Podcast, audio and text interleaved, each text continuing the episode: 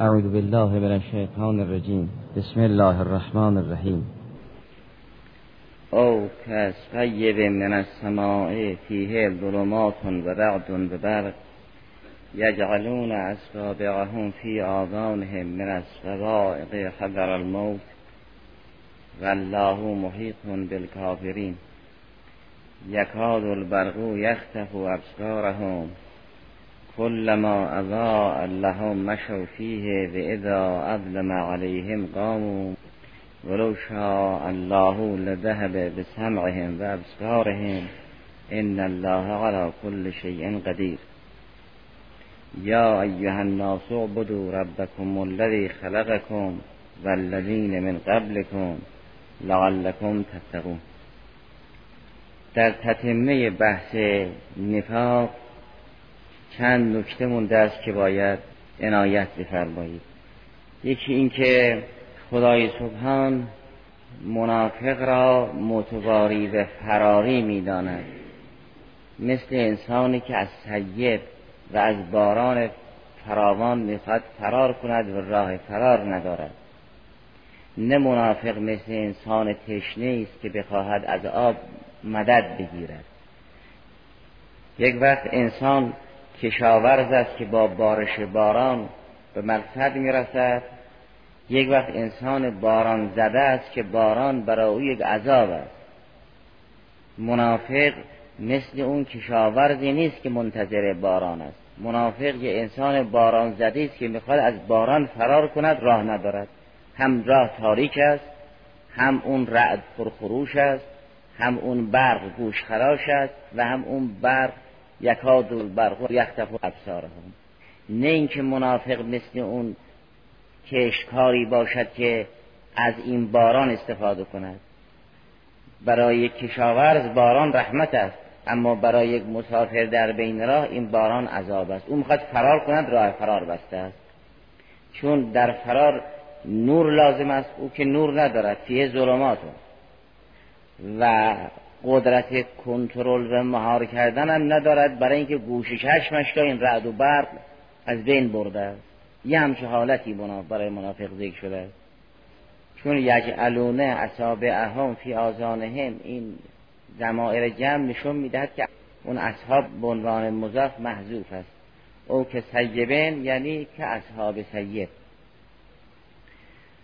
بنابراین اون می‌خواهد فرار کند برای راه فرار ندارد. از اینکه فرمود والله محیطون بالکافرین برای آن است که این رعد و برق هم در اختیار خدای سبحان است.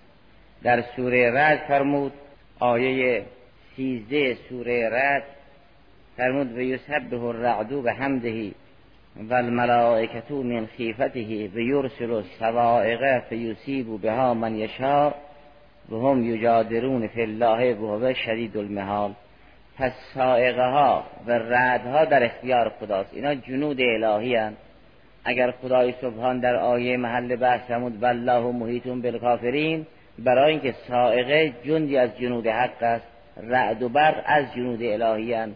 چیزی در جهان تکوین یافت نمی شود مگر اینکه سپاه حق است و معمور اله رضا والله محیطون بالکافرین و اما از اینکه درباره روشن شدن راهشون تعبیر به کلما فرمود و درباره تاریکی تعبیر به ازا برای آن است که انتظار اینها به تابش نور بیشتر از احتمال خطری است که به تاریکی می‌دهند. چون کلما استمرار را افاده می کند و ازا صرف وقتیه را افاده می کند لذا درباره نور که مورد امید اینهاست تعبیر به کلما فرمود. در باره ظلمت که ازش حراسناکن تعبیر به ازا فرمود. کلما ازا اللهم مشو فیه و ازا ازلم علیهم قامو ولو شاء الله لذهب بسمعهم و ابصارهم. ان الله على كل شيء قدیر. اکنون که مردم را به قسط تقسیم فرمود مؤمن و کافر و منافق و اوصاف هر کدام را ذکر کرده است اونگاه برمیگردن به اصل مطلب. اصل مطلب آن است که قرآن هدایت مردمی است هدن للناس است. لذا به توده مردم به انسانها خطاب می‌کند میفرماد یا ایها الناس اعبدوا ربکم. مثل کافر و منافق نباشید مثل متقین باشید. یا ایها الناس اعبدوا ربکم. چرا خدا را عبادت کنید؟ و اینکه الذی خلقکم والذین من قبلکم. او که همه شما را آفرید. شما و نیاکانتون را آفرید. لعلکم تتقون. بیانی از تفسیر امام علیه السلام رسیده است که این لعلکم تتقون دارای دو وجه است. چون برای این کریمه چند وجه ذکر شد. یکی این که این لعلکم تتقون هدف عبادت باشد. دیگر اینکه این لعلکم تتقون هدف خلقت باشد فرمود خدا را عبادت کنید تا به تقوا برسید. یا خدا را عبادت کنید اون خدایی که شما را خلق کرده است برای اینکه به تقوا برسید. این تقوا هدف عبادت است یا هدف خلقت؟ گرچه پایانش ممکن است به یک اصل مشترک برگردد. اما ظاهر تعبیر چیست؟ ظاهر آیه این است که عبادت کنید برای اینکه به تقوا دست پیدا کنید. یا ظاهر آیه این است که شما شما را خدا خلق کرده است برای اینکه به تقوا راه پیدا کنید. اون که از امام علیه السلام نقل شده است اینی که این آیه تا به دو وجه را دارد. یعنی می‌توان این لعلکم تتقون را به فعل عبادت ارتباط داد. یعنی عبادت کنید لعلکم تتقون. یا به فعل خلقت استناد داد که خدا شما را خلق کرده است لعلکم تتقون. اون چه که معید آن است که این تقوا هدف خلقت باشد. یکی قرب جوار است و یکم آیه سوره زاریات. اما قرب جوار این است که نزدیک است به او.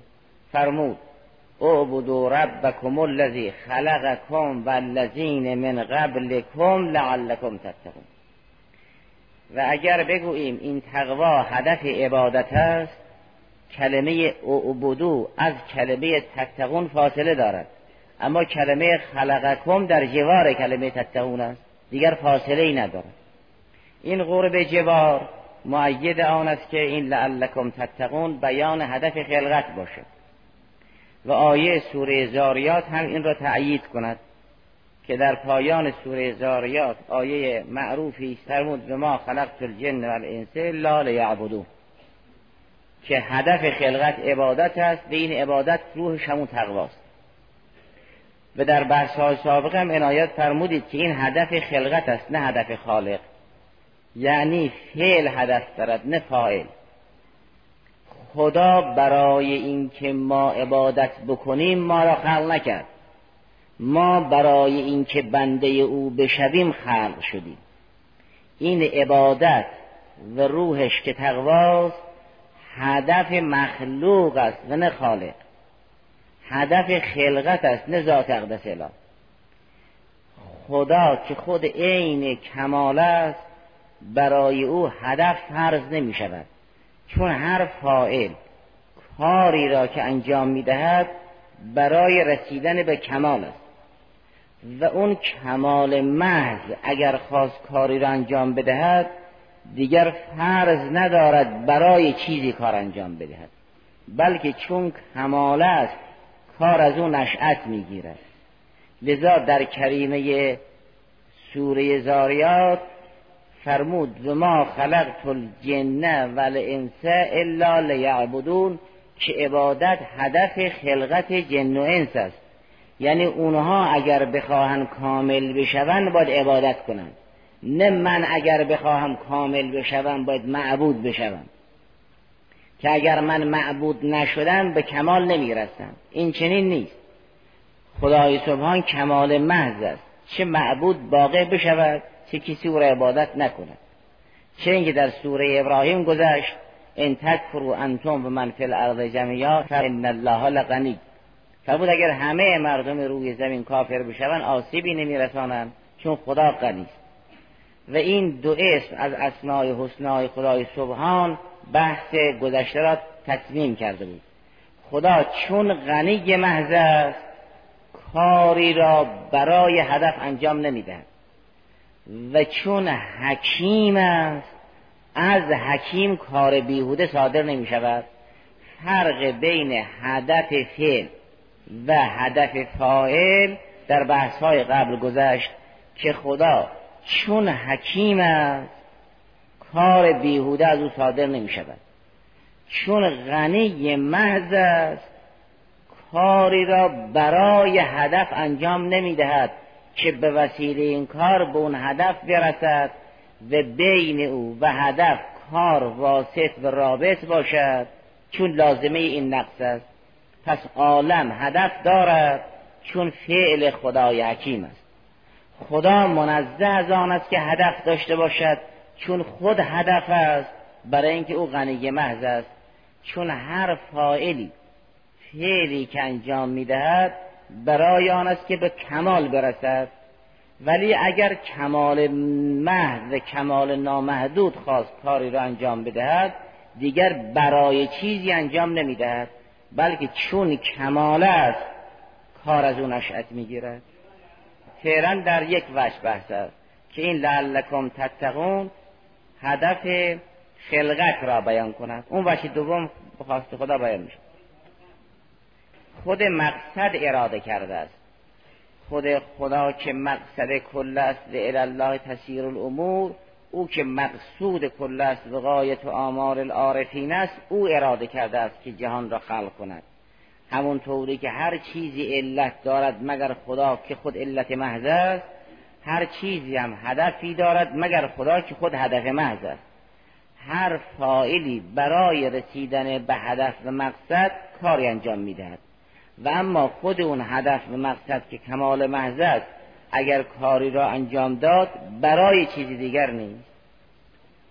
بنابراین همونطوری که از تفسیر امام علیه السلام نقل شد این لعلکم تتقون هم محتمل است که قایت خلقت باشد هم محتمل است که قایت عبادت.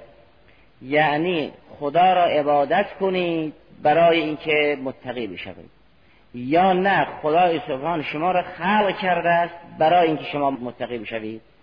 این وجه دوم که تقوا قایت خلقت باشد به این امر تأیید شد به قرب جوار و به شهادت آیه سوره زاریا اما اون وجه اول که تتقون قایت برای عبادت باشد. یا ایها الناس اعبدوا ربکم. چرا لعلکم تتقون؟ معید این مطلب آن است که کلام برای همون صدر مسوق است.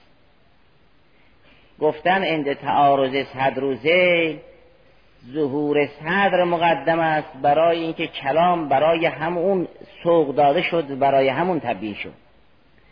و اگر در موارد دیگر این سخن بالقول المطلق پذیرفته نشود در خصوص این آیه این سخن مورد قبول است. برای اینکه کلام در این کرینه دعوت به عبادت است. و اگر سخن از خلقت است به عنوان دلیل ذکر شد نه به عنوان یک مطلب مستقل. اون مطلب مستقل دعوت به عبادت است. چرا عبادت کنیم خدا را؟ برای اینکه بار خلق کرد. پس بحث در این نیست که خدا خالق است. بحث در این است که خدا را باید عبادت کرد. خلقت خدا حد وسط اون برهان است. خدا را باید عبادت کرد. چرا؟ چون خدا خالق است و هر خالقی را باید عبادت کرد پس خدا را باید عبادت کرد. این چنین نیست که زیل یک مطلب مستقلی بفرماید صدر یک مطلب مستقل را افاده کند بلکه زیل دلیل صدر است. در صدر آیه ما را دعوت به عبادت کرد. در زیل آیه دلیل این دعوت را ذکر کرد. اونگاه در پایان آیه فرمود لعلکم تتقون. معلوم می‌شد این لعلکم تتقون ناظر به صدر است که اصلا آیه برای بیان صدر ذکر شده است. اونگاه در این آیه محل بحث چند امر مطرح است. یکی اینکه یا ایها الناس اعبدوا ربکم. این یک مطلب بعدی اینه که الذی خلقکم والذین من قبلکم. شما را و گذشتگانتون را آفرید این دو مطلب. پس یک مطلب این که انسان ها باید عبادت کنند مطلب دیگر اینه که خدا خالق انسانهای فعلی و گذشته است. اونگاه در پایان آیه یک علتی ذکر می‌کند که لعلکم تتقون. آیا این لعلکم تتقون علت است برای صبر که عبادت باشد؟ یعنی خدا را عبادت کنید تا متقی بشوید یا نه؟ علت است برای زیل خدا شما را خلق کرده است برای اینکه متقی بشوید. الذی خلقکم والذین من قبلکم لعلکم تتقون. خدا شما را برای تقوا خلق کرده است. یا نه عبادت کنید برای اینکه متقی بشوید. بنابراین اگر چنانچه صدر آیه هدف اصلی آیه است و آیه برای بیان همون عبادت مسبوق شده است و خلقتی که در آیه ذکر شد به عنوان دلیل عبادت است نه مطلب مستقل. این تأیید می‌کند که این پایان آیه به همون صدر آیه برمیگردد یعنی یا ایها الناس اعبدوا ربکم چرا؟ لعلکم تتقون. این یک علت فاعلی دارد یک علت غایی خدا چون فاعل است باید او را عبادت کرد. و این عبادت شما را به تقوا میرساند. پس باید عبادت کنید دو تا برهان است برای اون مدعای صدر آیه. چرا انسان ها باید خدا را عبادت کنند چون خدا خالق است و هر خالقی باید عبادت بشود خدا باید عبادت بشود. این حد وسطش خالقیت الله. برهان دوم بر لزوم عبادت. چرا عبادت بکنیم؟ برای اینکه تقوا کمال است. و عبادت زمینه تقواست. پس باید عبادت کرد. یا تقوا کمال است و تقوا حاصل نمی شود مگر با عبادت پس باید عبادت کرد. که این لعلکم تتقون با الذی خلقکم و الذین من قبلکم هر دو دلیلا برای لزوم عبادت. یکی از راه مبدع فاعلی یکی از راه مبدع غایی. چون خدا خالق است شما را آفرید به دور عبادت کرد. و چون تقوا هدف است و بدون عبادت میسر نیست پس باید عبادت کرد. اونگاه آیات دیگر نظیر آیه صوم و سایر آیات معید همین مسئله است. آیه سوم سوره مبارکه بقره این است. 183 سوره بقره.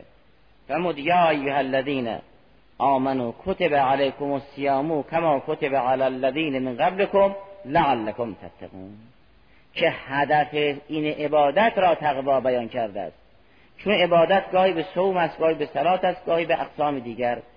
در این آیه محل بحث اصل عبادت را مطرح کرد. در آیه 183 سوره بقره صوم را مطرح کرد که قسم از اقسام عبادت است. فرمود روزه بگیرید برای اینکه با تقوا باشید. این تأیید می کند که این پایان آیه دلیل بر صدر آیه است. این لعلکم تتقون به صدر آیه ارتباط دارد. یا ایها الناس اعبدوا ربکم. چرا؟ لعلکم تتقون. گرچه لعله خدا شاید خدا باید است. اما اینها جزء اوصاف فعلیه است. وقتی اوصاف فعلیه شد از مقام فعل این ترجی و تمنی انتظام می شود نه از مقام ذات. وقتی از مقام ذات انتظار نشد از مقام فعل انتظار شد این شاید به معنای خود شاید است.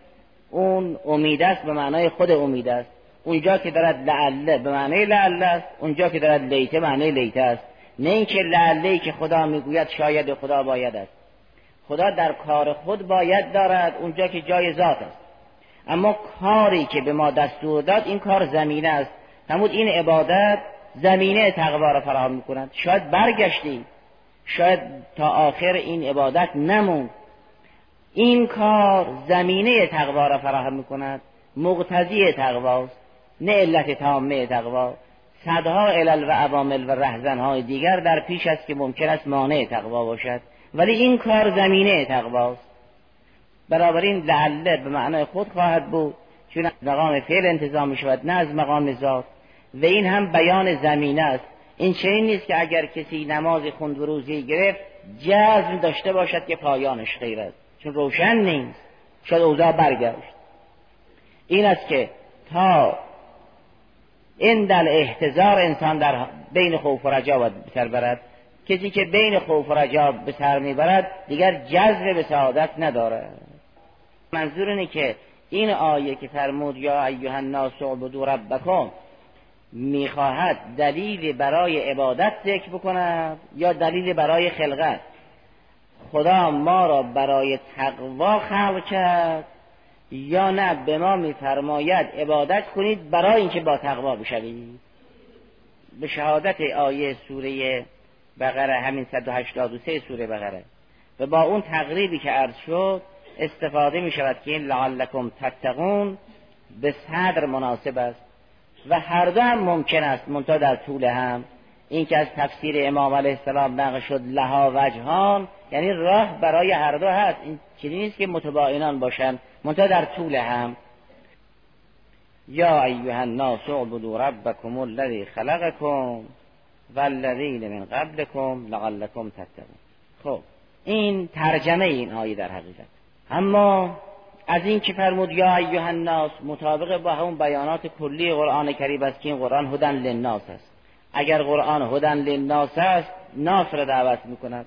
منتها گروهی از همین مردم استفاده می‌کنند و به هم بهره نمی‌برند. وگرنه دعوت عام یا برابر با اون تحلیلی که در بحث های قبل گذشت ناس حقیقی همون مؤمنینن زیرا غیر مؤمن که یا کافر یا منافق است می‌شد الهی کل انعام بل هم ازل در حقیقت ناس نیستن. به هر یکی از این دو تقریب یا ایها الناس می‌شود تبیین کرد. یا ایها الناس اعبدوا ربکم. نفرمود الله را عبادت کنید. این هم تعلیق حکم بر وصل مشعه به علیت است. چرا رب را عبادت کنیم در ربوبیته مگر نان است که عبد را مولا اداره می کند خب عبد تابع مولا باشد. اون عبدی که در تمام شعون از ربوبیت مولا استفاده می کند لا یملک نفسی نفعا ولا ذرا ولا موتا ولا حیاتا ولا نشورا. این عبد در تحت ربوبیت رب است. اگر در تحت ربوبیت رب است باید مطیع رب باشد. نظیر اینکه گفتن اکرم العالم. چرا اکرم العالم؟ یعنی لعلمه. اگر گفتن اعبد الله دلیل می‌خواد. چرا الله را عبادت کنید با یک تقریبی بشود اما اگر گفتن اعبد ربکم این دلیل نمی‌خواد. چون خودش دلیل در خلال بیان ذکر شده است. اگر شما در تحت تدبیر مولایتون هستید پس گوش حرف مولاتون بدید. اعبدو ربکم. چرا؟ چون او رب است. خدا رب است و رب را باید عبادت کرد پس خدا را باید عبادت کرد. این حد وسطی است که در بیان آمده است. مثل گفتن اکرم العالم. یعنی این شخص عالم است. عالم را باید گرامی داشت این شخص باید گرامی داشت. عین الفاسق. این شخص فاسق است. فاسق موهون است ارهانت کنید. این حد وسط را در کلام آوردن است. پس اعبدو ربکم خود یک برهان است. در بین وسنیین حجاز این مسئله طرح نبود که خدا رب است. می‌گفتن خدا رب العالمین است رب الارباب هست. اما رب ما ارباب جزئی است. یعنی رب عرض رب بحر رب جبال. رب باران رب ابر رب حیات رب موت این ارباب متفرقه کارها را اداره می‌کنن و خدای سبحان رب الارباب است. ما این ارباب جزئیه را عبادت می‌کنیم. لیقربونا الی الله زلفا. الله را قبول داشتن. به عنوانی که خالق است قبول داشتن. به عنوانی که رب الارباب است قبول داشتن. اما به عنوان اینکه رب انسانها و حوادث جزئی است نمیپذیرفتند برای حوادث جزئی ارباب متفرقه قائل بودند و می‌گفتند این ارباب متفرقه را باید عبادت کرد تا اونها شفعای ما باشند کم کم برای ارباب متفرقه مجسمه ساختند و این بتها و مجسمه ها کم کم اصالت پیدا کرد. وگرنه این طور نبود که قائل باشن این بتها رب ماست وقتی به دست جهله از وسنیین افتاد کم کم این بتها را تقسیم استقلالی کردند. در حالی که این بتها را ساختن که مجسمه و نمونه ای باشد برای اربابشون حالا یا فرشته است یا بزرگان از بشر است یا ستاره است و ماننده و اونها را در تحت تدبیر الله می‌دانستند می‌گفتند ما چون دسترسی به عبادت الله نداریم این اربابمون را عبادت بکنیم تا اینها شفعا باشند پس اینها خالق را قبول داشتند که خداست. اما رب را قبول نداشتند که خداست. لذا قرآن میفرماید اینها بین ربوبیت به خلقت فاصله انداختند. این سألتهم من خلق السماوات والارض لیقولون الله. اونا قبول دارن که الله خالق است اما قبول ندارن که الله رب است. در این کریمه دارد بین ربوبیت و خالقیت تلازم ناگسستنی برقرار می‌کند. میگد اون که رب است خالق است اون که خالق است رب است. نمی شود رب کسی باشد خالق دیگری باشد. شما اگر قبول دارید خدا خالق است باید بپذیرید که او رب است. اون که آفرید باید بپروراند. رب یعنی مدبر یعنی مالک مدبر که احیانا به معنای پرورنده هم می آید چون رب مضاعف است نه ناقص. رب اگر به باب تفعیل برود می شود تربیب نه تربیت. تربیت ناقص است. رب مضاعف است. فرمود خدا رب شماست مدبر شماست. مالک شماست. کدوم خدا رب شماست؟ همون خدایی که خلق کرد. شما ربوبیت را نمیپذیرید خالقیت را نمیپذیرید. چون وسنیین حجاز از نظر ربوبیت مشک بودن نه خالقیت. نمی گفتن در عالم چند تا خالق هست. می گفتن در عالم چند تا رب هست. به دنبال شرک ربوبی گرفتار شرک عبادی شدن که آلهه گوناگون را عبادت می‌کردند این شرک عبادی اینها مستند بود به شرک ربوبی اینها. اینها در ربوبیت مشرک و در خالقیت موحد بودند قرآن کریم در چندین جا میفرماد همون که خالق است رب است. در این کریمه میفرماید اعبدو ربکم الذی خلقکم. همون ربی که شما را خلق کرد. دیگر ممکن نیست خالقتون الله باشد ولی ربتون فلون ستاره. یا فلون فرشته یا فلون بزرگ بشری. همون که شما را خلق باید بپروراند و اداره کند.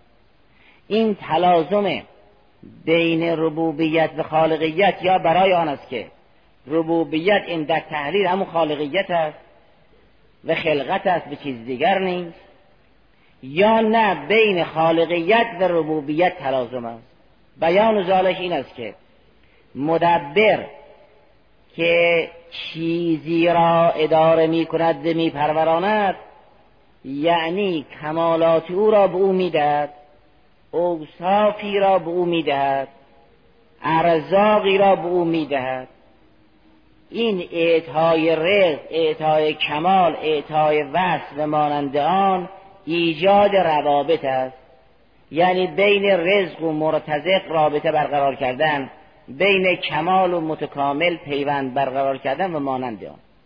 و ایجاد روابط بین کمال و مستکمل خود خلقت است. مدبر خالق است.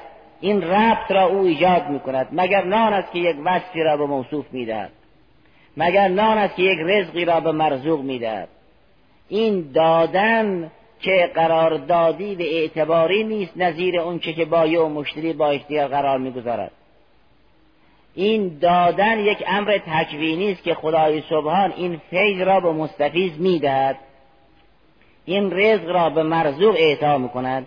این اعطا و ایجاد رزق یا ایجاد ربط بین رزق و مرزوق خود خلقت است. پس اگر تدبیر را انسان تحلیل کند به خلقت برمیگردد. اگر کسی قائل است که خدا خالق است باید بپذیرد که خدا رب است. این وجه اول وجه دوم آن است که اگر هم ربوبیت به خلقت برنگشت خب کی حق تدبیر دارد؟ اون که آفرید. چرا؟ برای اینکه اگر یک مبدعی چیزی را آفرید از هویت او از ذات او از علل و عوامل درونی و بیرونی او از موانع او از مقتضیات او از همه و همه با خبر است. اون که خلق کرد می‌تواند بپروراند. اون که این را خلق نکرد و از بد و ختمش مستهزنی چگونه میپروراند لذا قرآن میفرماد اگر شما قبول کردید که خدا خالق است باید بپذیرید که او رب است. ربوبیت به دیگری سپرده نمی شود در این کریمه میفرماد اعبدو ربکم. اونگاه مشرکین ممکن است بگوین رب ما این نیست. ما داریم ربمون رو عبادت می‌کنیم. اونها ربشون رو عبادت می‌کنند. منتها ربشون یا ستاره است یا فرشته است و مانند اون مشرکم می‌گوید من رب را عبادت می‌کنم. منتها رب من رب السماوات و الارض نیست. رب من رب الارض است یا رب البحر است. اونگاه در این کریمه فرمود نه. رب شما همون کسی که شما رو خلق کرده. اعبدو ربکم الذی خلقکم والذین من قبلکم.